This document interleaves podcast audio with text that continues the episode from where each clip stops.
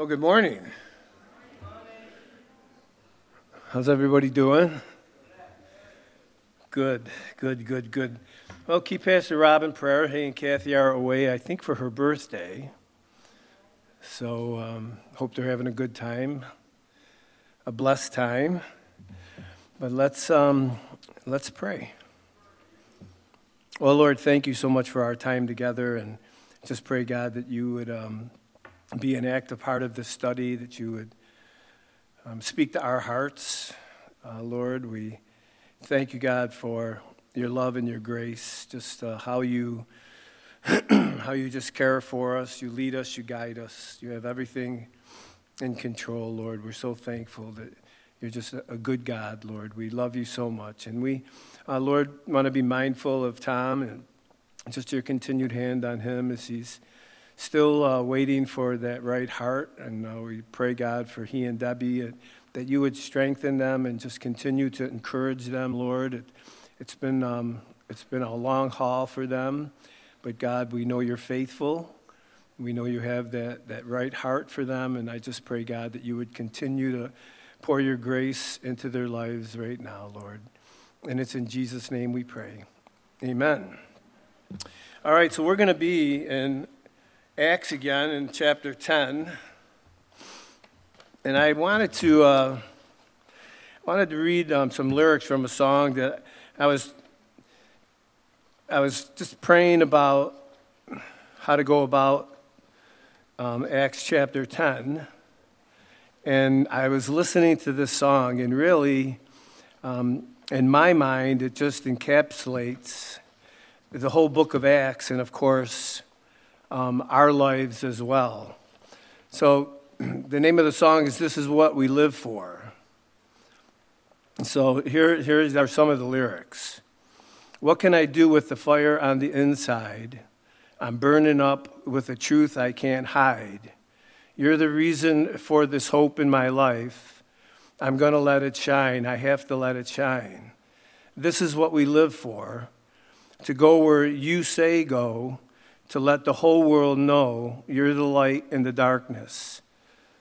This is what we live for to love the way that you love. So God be lifted up. Come be light in the darkness.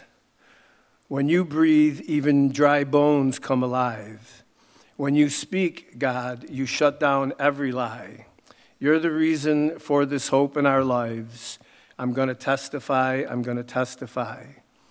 Chasing your heart and all that you are, we surrender, surrender all. Your favor with us, your presence in us. Now, Jesus, your name above all. What you gonna do with the fire on the inside? I said, What you gonna do with the fire on the inside? this is what we live for. So looking at the book of Acts, I think we're going to be looking at Peter and Cornelius today, but Peter could have wrote the song because that's what they lived for. They lived they lived for Christ. They lived for Christ. And hopefully um, that'll you'll see that as we go through the book of Acts. The, the um, um just the determination to um, follow God, to, um, just to keep uh, their eyes on the Lord. Um, you know, a lot of there's going to be a lot of interesting, ha- a lot of things happen in this chapter, um, visions, trances, which is um, kind of exciting.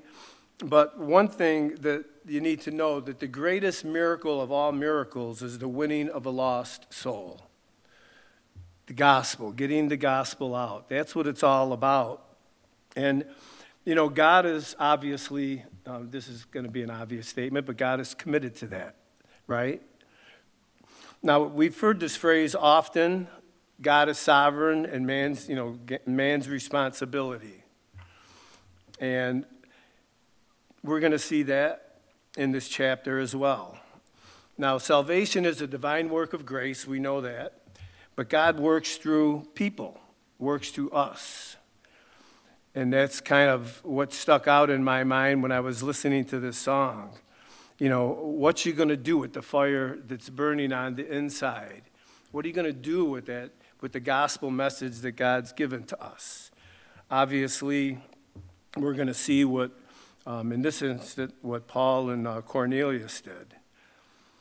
But as we, as we go through this chapter, one thing I don't want you to do, I don't want you to look at Paul, I mean Peter, and say, oh, well, you know, he's Peter, he's an apostle. He could, of course, he could, you know, do something like that or have that kind of faith.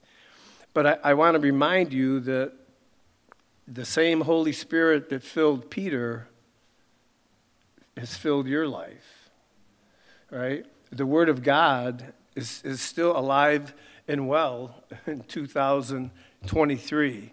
And you know what? You can, um, you can do the things that Peter did. And I, I don't hope that doesn't sound too um, over the top. But, um, you know, it's just trusting God. That's all they did. They put their confidence and their faith in the Lord, and He did some awesome things.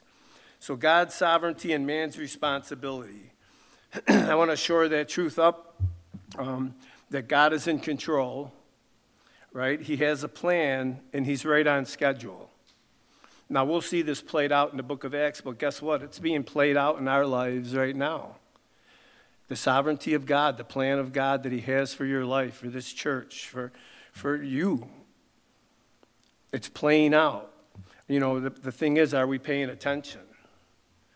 Are we spending that time with the Lord for Him to communicate that to us? You know, sometimes we're so busy um, you know, we'll read a couple chapters in the Bible, say a quick prayer, and leave God out of the whole conversation. You know, we need to take that time.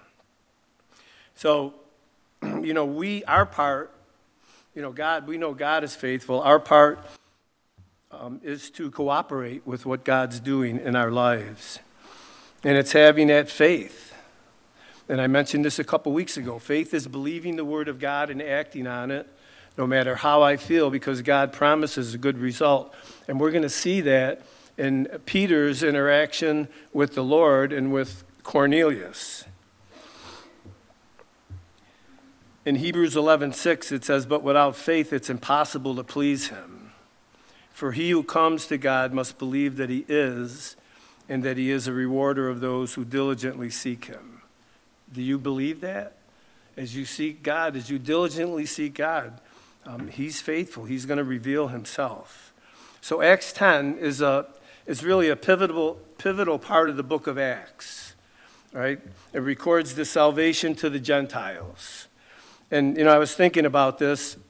You know, this is, I mean, a huge event in church history. But when you think about it, this is a huge event in world history. Of everything that's happened on, on this planet, since man's been here, think about it. That the, you know, the Gentiles are getting pulled into the church.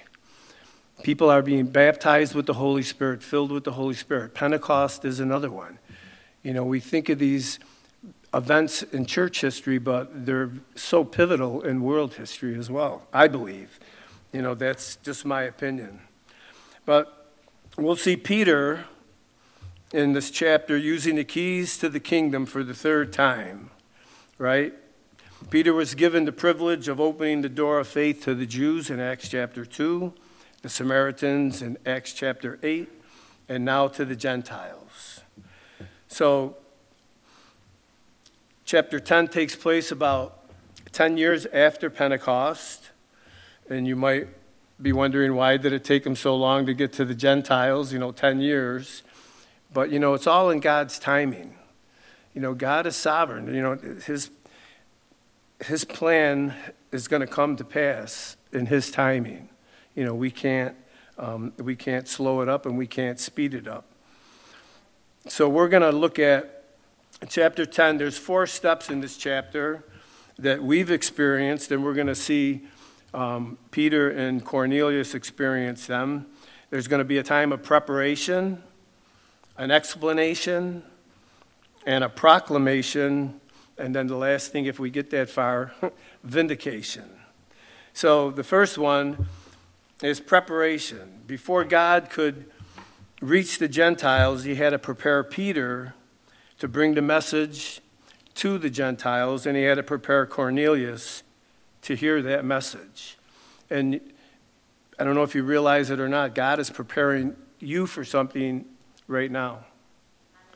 He's been preparing you for something. What it is, I don't know. But He is. He is.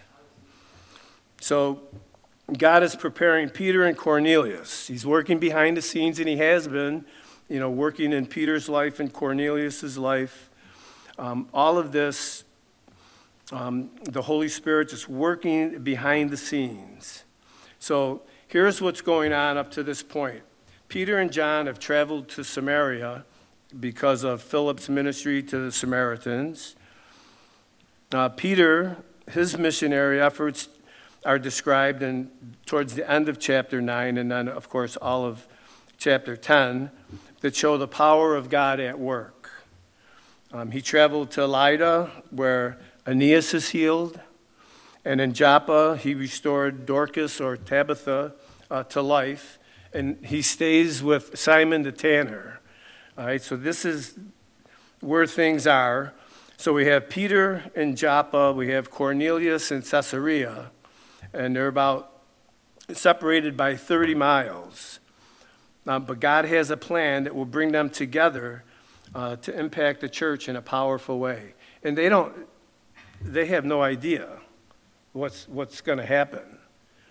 But what they're doing is they understand what they live for, what they're living for. They're living for the Lord. You know, they're, they're sensitive to that. And it's going to be interesting to see how um, the Lord prepares them. And we're going to get into that in chapter 10, verses uh, 1 through 8, is God preparing Cornelius. Okay, we've been there. I've been there, right? So there was a certain man in Caesarea called Cornelius, a centurion that was called uh, the Italian regiment, a devout man, and one who feared God with all his household who gave alms generously to the people and prayed to God always. So we see that he's a centurion, he's a, he has oversight of 100 soldiers. Um, and in the book of Acts, the centurion really, there's a couple of them that really are pretty pivotal, pivotal that God uses uh, uh, for Paul um, as he um, is rescued from the crowd and on his way to, um, to Rome. So these centurions uh, really, um, God used them to uh, bring favor in uh, Paul and Peter's life. So it says that uh, he prayed always about the third hour of the day, which is one of the three set times of prayer. And he saw clearly in a vision an angel of God coming in and saying to him, Cornelius. And when he observed him, he was afraid and said, What is it, Lord? Being a Gentile, he confused this angel of the Lord with the Lord. But still, I mean, it has had to be a pretty um, mind blowing experience just to see this angel appear. So he said, What is it, Lord? So he said to him, Your prayers and your alms have come up for a memorial before God. God answered his prayer. Then send men to Joppa and send for Simon, whose surname is Peter. He is lodging with Simon a tanner, whose house is by the sea, and he will tell you what you must do. So Cornelius' prayer gets answered. God speaks to him, and what does he do? God's sovereign, man's responsibility. He obeys. He obeys. Verse 7, it says, And when the angel who spoke to him had departed, Cornelius called two of his household servants and a devout soldier from among those who waited on him continually. So when he had explained all these things to them, he sent them to Joppa. So God is working through Cornelius right now. God is preparing his heart, preparing him to, um, to receive the gospel, to hear the gospel message. You know, and it's one thing about Cornelius, it's interesting, something that kind of stuck out in my mind, to see how religious a person could be and still not be saved. Right? In every way, Cornelius was a model of religious respectability, right? And yet, he was not saved. So, the difference, though, between Cornelius and many religious people today is this that he knew that his religious devotion was not sufficient to save him. And I think we've all been we've all been to that point in our lives, right? When we realize all of our efforts to try to get right with God just weren't working. You know, we tried this, we tried that, you know, we fasted, we went to church, we observed Lent, whatever. We did all of these things, um, but it just wasn't enough. It wasn't enough. You know, many religious people today are convinced that their character and good works will get them into heaven. They have no concept either of their own sin or God's grace. So in his prayers, Cornelius was asking God to show him the way to salvation. And that, if you, if you were to fast forward, you don't have to, to chapter 11, where Peter re- recounts this to the Jewish leaders back in Jerusalem. You know, in verse 14, it says, um, Who will tell you words by which you and all your household will be saved? you know, Peter's explaining to the men, these the leaders back in Jerusalem, what he was doing in um, in Cornelius's um, house, why he was sent there. Uh, he was sent there to to bring to his household the message of salvation. So, reading through this, a, a question came to my mind, and it kind of points out God's sovereignty and God's timing. Why send Peter who was 30 miles away in Joppa when Philip the evangelist was already living in Caesarea, right there in the city? Well, because it was Peter and not Philip who God wanted to minister to Cornelius. Remember, God had given him these keys to open um, their faith, their hearts to the gospel. So, you know, God not only works out the right timing, but He also works out the right person for um, what He wants done. So, you know, if God is putting something on your heart, God is prompting you to do something, um, it doesn't work when you say, well, God, can you have somebody else do it? Or, you know, God, I'm not qualified. Um, I think God knows if you're qualified or not. I think God knows if you can handle it. And, you know, it's, it's kind of mind blowing to think that the creator of the universe is asking you to do something and trusting you to do something. You know, and this is what we live for, right? That song, this is what we live for. We live to please Him, we live to serve Him. I think we forget that. But Peter um, and Cornelius are, you know, it's going to, it's to, you know, it's to register on them, especially Peter. Especially Peter. Let's, let's read verses 9 through 16. This is preparation for Peter now. Cornelius, hey, you know what? He's a centurion. He understands authority. When the angel of the Lord appeared to him, he just said, you know, I've been looking for this my whole life. I've been searching now, and now God has answered my prayer. Let's, let's just do whatever he says and do it quickly. But Peter is a different story. So it says the next day, as they went on their journey and drew near the city, Peter went up to the housetop to pray about the sixth hour. So, Peter, this is one of those three times that, um, that the Jews prayed. And then he became very hungry and wanted to eat. But while they made ready, he fell into a trance. And he saw heaven open and an object like a great sheet bound with four corners descending to him and let down to the earth. And it was and it were all, it were all kinds of four-footed animals of the earth, wild beasts, creepy things. I don't know what a creepy thing is, but ugh, and birds of the air. And a voice came to him, "Rise, Peter, kill and eat." But Peter said, Not so, Lord, for I have never eaten anything common or unclean. Not so, Lord. Even though Peter puts it in a, a polite way, I'm definitely the wrong answer, right? Not so, Lord. So I found this little saying Whoever says not so should never add Lord. And whosoever or whoever truly says Lord should never say not so. Right?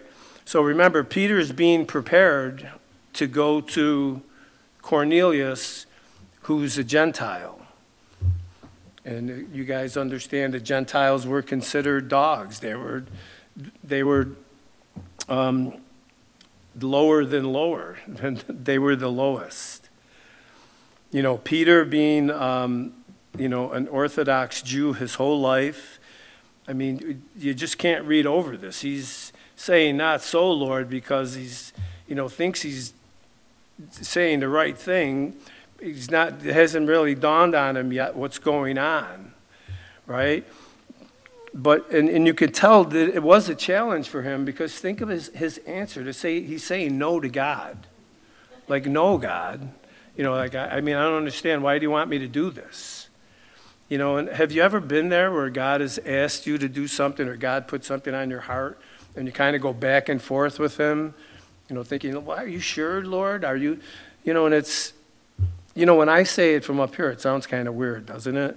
Like that we would have a conversation with God and say, but are you sure, God? I mean, is that, I mean, uh, is that, you know, are you sure about that? Yeah, He's sure about that. And this is, um, this is just going to obviously show just how awesome God is working patiently um, through Peter, um, working through Cornelius to bring about, um, you know, this um, milestone in the church, the salvation to the Gentiles. So let's move on. Verse 15, and a voice spoke to him the second time what God has cleansed, you must not call common, right? And this was done three times. So, three times it just had to be reinforced. And the object was taken up into heaven again. So, think of what Paul is, I mean, Peter is dealing with. Um, there is the, the law of Moses was this wall that was established between the Jew and the Gentile. And this wall had been broken down at the cross. Now, close to really almost 20 years after this in Acts chapter 10, Paul would write this in Ephesians chapter 2, verses 14 through 18. For he himself is our peace, who has made both one and has broken down the middle wall of separation, having abolished in his flesh the enmity that is the law of commandments contained in ordinances, so as to create in himself one new man from two, thus making peace, and that he might reconcile them both to God in one body through the cross, therefore putting to death the enmity. And he came and preached peace to you who are afar off and to those who were near. For though for through him we both have access by one spirit to the Father. So God wasn't simply changing Peter's diet, he was changing his entire biblical view, he was changing his life. This is huge for Peter to get, to get past this. But God is faithful. God is faithful. He just, three times he had to show him, right, again. But Peter, obviously, you've read Acts before, so you know he's going to get it. But the point is, is that you know, God's heart and God, you know, working in us, you know, just sovereignly working out his plan for, for humanity through the church, through Christians. You know, that is something that you just let that sink in. Let that sink in because that's what God is doing. That's what God is doing. So he says, Arise, therefore, Nope. All right, I almost got ahead of myself. Eight, verse 18. And they called and asked whether Simon, Okay, let me go up to verse 17. Sorry about that. Verse 17. Now, while Peter wondered within himself what this vision which he had seen meant, behold, two men had been sent from Cornelius and had inquired for Simon's house and stood before the gate. And they called and asked whether Simon, whose surname was Peter, was lodging there. And while Peter thought about the vision, the Spirit said to him, Behold, three men are seeking you. Therefore, arise therefore and go down and go with them, doubting nothing, making no distinction. Doubting nothing, for I have sent them. And that doubting nothing really what, what the Lord is saying is making no distinction. These guys are going to be Gentiles. It, it doesn't make a difference. Go with them anyway. You know, we don't want Peter to come downstairs and see these Gentiles standing at the door. So the Lord tells him, doubting nothing, for I have sent them. Don't doubt it, Peter, because I've sent them. It's awesome. So God's timing is perfect. God's timing is perfect. Remember, He's sovereign, right? These three men from Caesarea arrive at the door just as Peter is up on the roof, kind of pondering what God had just shown him. Right? He's thinking about it. Then he tells them, hey, go with these guys. Doubting nothing, just go with them. So God is chipping away at Peter's, really, when, if you, you want to, if you get right down to it, just Peter's racism. And you know something? The world has been looking for the cure for racism for years, and it's the gospel of Jesus Christ. You know, this racial divide between the Jews and the Gentiles is going to go away because of the cross, because of Christianity. And you know, it would, um, I'm not saying it's a simple thing, but if, if people would just pay attention to um, you know what some what the church is saying about the gospel and about the word of God, there there well obviously we know things would be a lot different, but getting to that point is um, is definitely going to be a work of the Lord. So. So when Peter uh, went down to the men who had been sent to him from Cornelius, and he said, Yes, I am he whom you seek. For what we, reason have you come? And they said, Cornelius the centurion, a just man, one who fears God and has a good reputation among all the nation of the Jews, was divinely instructed by the holy angel to summon you to his house to hear his words. So the preparation is complete. Peter has been prepared. Looks like he's on board. Cornelius is prepared. And now God's plan continues to unfold. As he gets the explanation, Peter's going to now he's going to get the why. Like, why am I going to Cornelius's house? So in verse 23, it says, Then he invited them in and lodged them. Once again, Peter's inviting Gentiles in his house now. He's, he's getting it. You know, he's, he's, getting, he's getting the message, right? Something is going to happen with the Gentiles. And, um, and the next day, Peter went away with them, and some brethren from Joppa accompanied him. So Peter brings, we find out from chapter 11 when he recounts this, he brings six believers with him who are Jewish, uh, twice the number uh, required as witnesses. But, you know, this is really um, discernment on Peter's part because in the next chapter he's going to be called on the carpet by the Jews in Jerusalem wanting to know what he was doing um, going to Cornelius's and hanging out with a bunch of Gentiles. So um, that's what the witnesses are for, and that was a good move on his part. Now, the day following, they entered Caesarea now Cornelius was waiting for them and had called together his relatives and his close friends. Boy, that's like a, what an act of faith that is. He calls for Peter to come. The angel tells him what to do. And now Cornelius has got his family, his friends, everybody there because he wants them to hear the gospel. He wants them to hear the gospel. You know, it would have been easy for Peter to say, hey, you know what? Yeah, I am pretty important, right?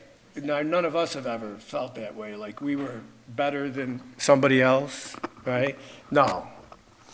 No. Peter was humble. You know, he, he Peter wasn't into being a celebrity. You know, he just wanted he just wanted God's will to be done, and he, here he is. You know, you really have to, afterwards you have to give this a little bit more thought. Um, you know, during the day when you're watching the Bills lose or something. Um, oh, uh, all right, now I lost you. All right, don't throw anything at me. All right. But think about, you know, this is, this is huge for Peter to, to, to do what he is doing right now. Don't, um, oh, thanks. Ah, it's much better. Yeah, don't, um, don't like read past that. This is like a huge, huge step for Peter. You know, and I know that there, this, I know people who've had a hard time that got saved and realized they had to leave the church that they were in for so long, you know, because they just weren't teaching the Bible. They just, it just wasn't accurate. Sometimes it's difficult.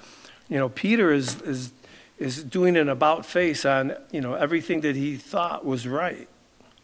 So really, this really, um, these next couple verses really kind of got my attention and really drove that point home. In verses 27 through 29, it says, and As he talked with him, he went in and found many who had come together.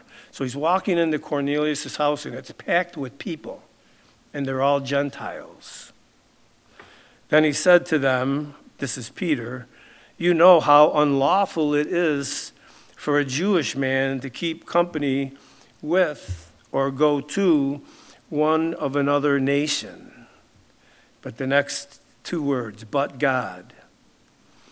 But God has shown me that I should not call any man common or unclean.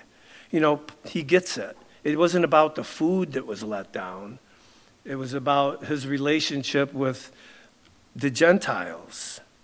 You know, but and, it, and then, he, then he says, therefore, in verse 29, I came without objection as soon as I was sent for. I asked then, for what reason have you sent for me? So he wants to know why, right? The, the, he wants to know why. But think about that. But God. What a powerful statement. Peter was telling them that God, that God had shown him. Some man didn't show him, God showed him. Could you imagine? You're a Gentile sitting there. Peter walks in, and sure, you know, the word had traveled all over about Pentecost. You know, once Stephen got um, martyred, you know, the persecution, you know, the Christianity just moved out of Jerusalem, you know, and people knew um, about Christianity. I'm sure they knew about Peter, and here he is walking in to their home and telling them that it's unlawful for him to be there, but God. But God had shown me that I should not call any man common or unclean. Just think if we could ingrain that in the head of some politicians today, right? Just that simple truth that God has shown us that, it, that not to call any man common or unclean. In God's sight, we're all the same. In God's sight, we're all the same. So I love Peter's um, obedience. Therefore, right? Therefore, I came without objection as soon as I was sent for. And think about that. I mean, I, I don't want to overstate it, but Peter has gone now at this point from not so, Lord. He's gone from that to, but God has shown me, therefore I came. You know, he a lot's happened in Peter's life. That preparation that the Holy Spirit did by the time he gets to Cornelius's and gets in the room with all of Cornelius's friends and family, he, he knows what's going on. He knows. He doesn't quite understand the ramifications of it yet, but he knows he's right where he needs to be. So here's the, here's the reason Peter is going to find out, you know, he was prepared for this reason, right? In verses 30 through 33. So Cornelius said, Four days ago I was fasting until this hour, and at the ninth hour I prayed in my house, and behold, a man stood before me in, in bright clothing and said, Cornelius, your prayer has been heard and your alms and are remembered in the sight of God. Send therefore to Joppa and call Simon here, whose surname is Peter. He is lodging in the house of Simon a tanner by the sea. And when he comes, he will speak to you. He will speak to you. So I sent to you immediately, and you have done well to come.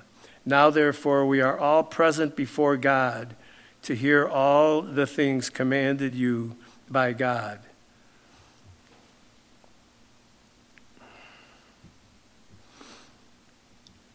So Peter is standing before a room, or I don't know how big the room was, but a lot of a lot of Gentiles who came um, to who came to hear all the things that God commanded um, Peter to do. And what did he command Peter to do in, in Acts chapter 2 and Acts chapter 1? To go ye therefore into all the world and preach the gospel. And that's, you know, is it registering to Peter? Um, I'm not sure. But compare, Cornelius shared with Peter what the angel had told him. And he summoned him. And here is Peter now standing before a room of lost sinners, wanting to know what they need to do to get saved. It's a, an evangelist. Um, it's, it's what they dream about, right? A room full of people that want to get saved, that want to hear how to get saved. And here's Peter in front of them with that message. So, you know what, guys? You never know when your witness for Christ is exactly what somebody has been waiting for and praying for. If you're going to, if the Lord is prompting you to say something to somebody, do it. Say it. Do whatever He puts on your heart because you have no idea. And I'm probably preaching to the choir. You guys have done this. God has put something on your heart. You're in line or whatever, you're at the store. You start talking with the person, and the next thing you know, it's exactly what they needed to hear. And you get an opportunity to pray with them. So, the proclamation, this third thing, and of course, Peter is going to proclaim the gospel, right? Starting in verse 34, it says, Then Peter opened his mouth and said, In truth, I perceive that God shows no partiality. He doesn't. But in every nation, whoever fears him and works righteousness is accepted by him. And then he's going to he's going to reference the word, right? There can be no faith apart from the word, and Peter preached the word to them. Right? In Romans 10:17 it says so then faith comes by hearing and hearing by the word of God. So in verse 36 Peter says, "The word which God sent to the children of Israel, preaching peace through Jesus Christ. He is Lord of all." Verse 37, and that word again, you know, which was proclaimed throughout all Judea and began from Galilee after the baptism which John preached, how God anointed Jesus of Nazareth with the Holy Spirit and with power, who went about doing good and healing all who were oppressed by the devil, for God was with him.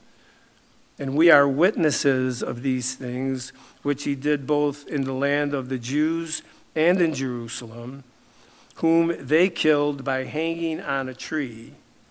Him God raised up on the third day, and showed him openly, not only to all the people, but to witness, witnesses chosen before by God. You know, see God's hand all over this, his sovereignty. Um, even to us who ate and drank with him after he rose from the dead. And he commanded us to preach to the people and to testify that it is he who was ordained by God to judge the living and the dead. To all the prophets witness that through his name, whosoever believes in him will receive remission of sins. Just one quick thing before we, I just wanted to point one thing out in verse, um, in verse 35 when it talks about um, every nation, whoever fears him and works righteousness is accepted by him. Um, that's not teaching that we're saved by works. All right? It's the fear of God and righteousness. It's the description of the Christian life. Right? The fear of God is to reverence and trust him, and the evidence of this faith is a righteous walk. That's all that Peter's saying. He's not saying that you have to be, um, you know, you've got to work for your salvation. So, what does Peter do? He summarizes the account of the life, death, and resurrection of Jesus Christ, the gospel. He gives them the gospel, the whole gospel. And then, um, at, having finished his narrative, right, the historical basis for the, the gospel message, Christ's death and resurrection, Peter announces the good news. He says in verse 43 Whosoever believes in him will receive remission of sins. So important. He's, Paul mentioned that in Romans chapter 10. But the last point, the vindication, you know, this is as in Peter is vindicated here he is going to the Gentiles, but he, he's going because God directed him. You know, and it's going to mean a lot when he get, you get into the next chapter because, like I said, they're going to really hold his feet to the fire as to why he went to the Gentiles, and he's going to share this whole account with them again. But it's it's interesting. Verse verse. Let me read verse forty three again. It says to him, all the prophets witness that through his name, whoever believes in him will receive the remission of sins. So Cornelius, his family, and his friends laid hold of that word, whoever, and applied it to themselves and believed on Jesus Christ and were saved. And what does it say happened? While Peter was still speaking these words, the Holy Spirit fell upon all those who heard the word, and those of the circumcision who believed were astonished, as, as many came with Peter, because the gift of the Holy Spirit had been poured out on the Gentiles also. For they heard them speak with tongues and magnify God. Then Peter answered, Can anyone forbid water? That these should not be baptized who have received the Holy Spirit just as we have? And he commanded them to be baptized in the name of the Lord, and they asked him to stay a few days. So Peter is just getting going with the message, just starting to get it in high gear. He shared the gospel and he's getting ready to continue. And, um, you know, the whole congregation, the whole message is interrupted by the Holy Spirit. Think how cool that must have been. You know, it's got to be like every pastor's dream. You're preaching the gospel, and the Holy Spirit falls on the congregation, and you know, people getting saved. I mean, it's just, it's it's just Pentecost all over again for the Gentiles. Just amazing, amazing. And Peter, um, he's used to being interrupted, right? God interrupted Peter on the Mount of Transfiguration right? Jesus, Jesus interrupted him in the matter of the temple tax, and now the Holy Spirit interrupts him, and Peter never gets to finish his sermon. But the Holy Spirit was given, that the Holy Spirit was given to the Gentiles as witnessed by these six Jewish men who came with Peter. Right? And that, I mean, to think how, you know, they were there at Pentecost. They saw what happened in Acts chapter 2, and the same thing now is happening in Acts chapter 10. Hey, guys, God is sovereign. God is sovereign. He has a plan, and it, you know that plan is right on track, regardless of what you see going on in the world. And God has called us. God has called us to be a part of that plan. Now, with this event here, um, you know, it, it, go, it went from the gospel went to the Jew, to the Samaritan, and to the Gentile, and then it goes, it really goes to whoever. To whoever. You know, whoever will believe can be saved. Whoever. It's not Jew, Gentile, Samaritan. It doesn't make a difference. White, black, Chinese, whatever. It doesn't make a difference. It's a whosoever. In John chapter 3, verse 16, it talks about whosoever will believe, right? Whosoever. So we're going to take communion. So if um, the worship team wants to come up. You know, and somewhere in this, these four stages, we, you know, we find ourselves.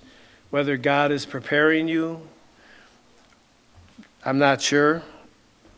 Um, if he's, if there's an explanation, if God is trying to have you see what He's called you to do and why, we, we need to be aware of what God's doing in our lives.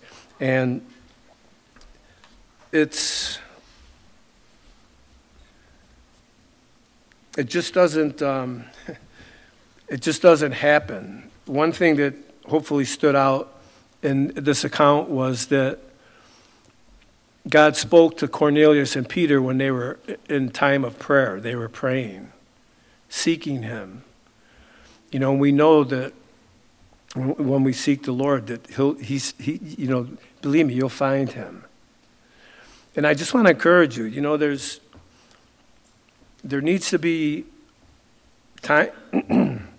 there needs to be time in our day where we um, are just getting alone with the Lord, with the Word and the Lord, and just you know, give give God some time. Give God some time to speak to you. You know, don't um, you know don't say, well, I got, you know, this is my half hour devotion. And believe me, I know that this, um, you know, we're all, we're all busy, we all got things to do. And just saying that just sounds so dumb when you think of what I'm talking about. I mean, really, that we're too busy or we don't have enough time. we don't have enough time to spend to hear from God.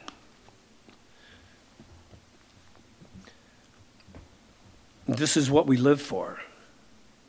And you know what? Jesus lived and died so that we can be in that position to not only, hey, you know, he, he saved us. He redeemed us. You know, he, he was faithful. He went to the cross. And when we celebrate communion, you know, we celebrate his death and his resurrection, you know, what he did. But he did that so we could live. He did that so we could live for him. You know, and so when we take communion, think about that. Think about the, the, the reason that, you know, this fire that we have inside is because Jesus was faithful to, to God's plan for his life. All right? He was, I mean, he, he did his part. And you know what?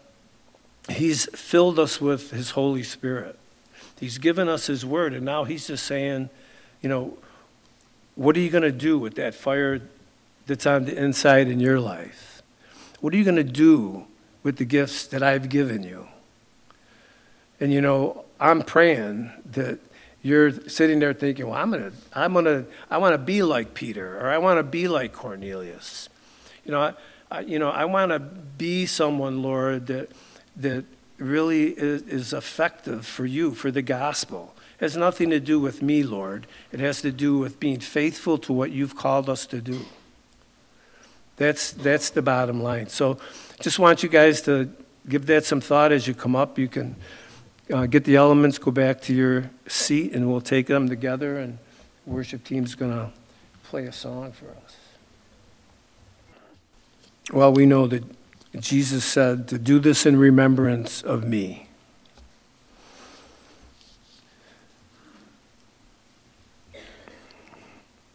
You know, and I was just thinking about what, you know, what, what, what does that mean? You know, and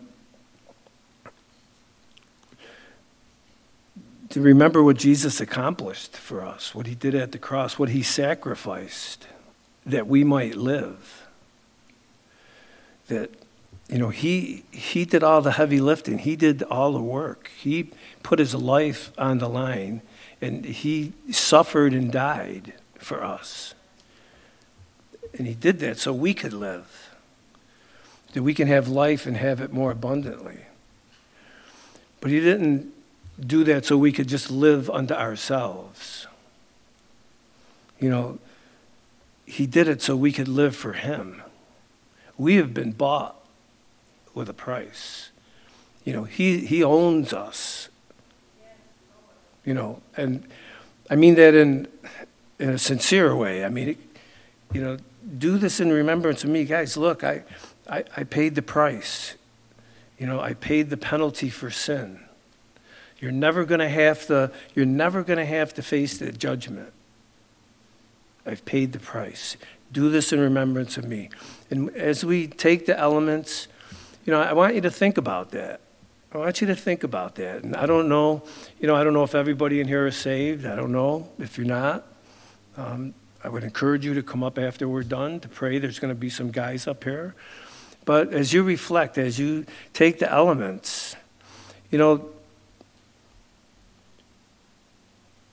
let God search your heart. You know, are you, I mean, do you have this, the mindset that, that Peter had, that Cornelius had, that no matter what it took, God, I would, you know, you, i want to see your plan through. Whatever you're working in my heart, I want to be faithful to see it to completion. You know, I want to do my very best. And when we're done taking the elements, we're going to play a song. And I want to encourage you don't leave here with what you came in here with, because this is part of doing this in remembrance of me. Because we don't have to carry the load of life with us, we don't have to walk around with the burdens that we feel because Jesus paid the price. He set us free. He's given us the free access into His throne of grace. And all He's doing is just saying, as you do this in remembrance of me, re- just remember that. I'm here. I'm that ever present help. You know, when we come up for prayer, we don't, we're not calling him to the altar. He's here. He's already waiting for you. He's waiting for you. He wants to minister to us. We just got to give him the opportunity. We need to cooperate, just like Peter did. You know, trying to get over this hurdle in his life about going to the Gentiles. But God was faithful, and God walked him through that. And he'll do it for you. Just got to give him the time. You got to give him the time. So, as we take the elements, um, we're going to play the song. Uh, Pastor Richard and some of the guys will be up here. If you want prayer, please, please um, come up for prayer. All right? All right. Lord, thank you for um, just what you accomplished for us, God. We have, Jesus, we have, have no idea to the extent that you suffered. We read about it, we've seen movies, but the anguish, everything you went through to to, to save us, to deliver us from the power of sin, to set us free, that we would um, not have to be dominated by sin or doubt or worry, any of that anymore. You set us free. So we thank you for that. And as we take these elements, God, that we would just remember uh, what was accomplished uh, through your death and resurrection. So we praise you and we thank you for these things in Jesus' name. So partake. Well, Lord, we, um, we thank you so much for your active hand uh, in our time this morning. And Lord, we do pray that you'd leave uh, with us as we leave, God, that we uh, certainly aren't going without you. Uh, Lord, we thank you for just being that, just an active part of our day. Thank you, Lord, that you are truly that ever present help. Lord, we love you, we thank you for uh, the rest of our day today. We thank you for the fellowship time out in the fellowship hall. And uh, Lord, we just love you. We thank you for who you are and all that you're going to continue to do in our lives. And it's in Jesus' name we pray. Amen. Amen. Praise the Lord.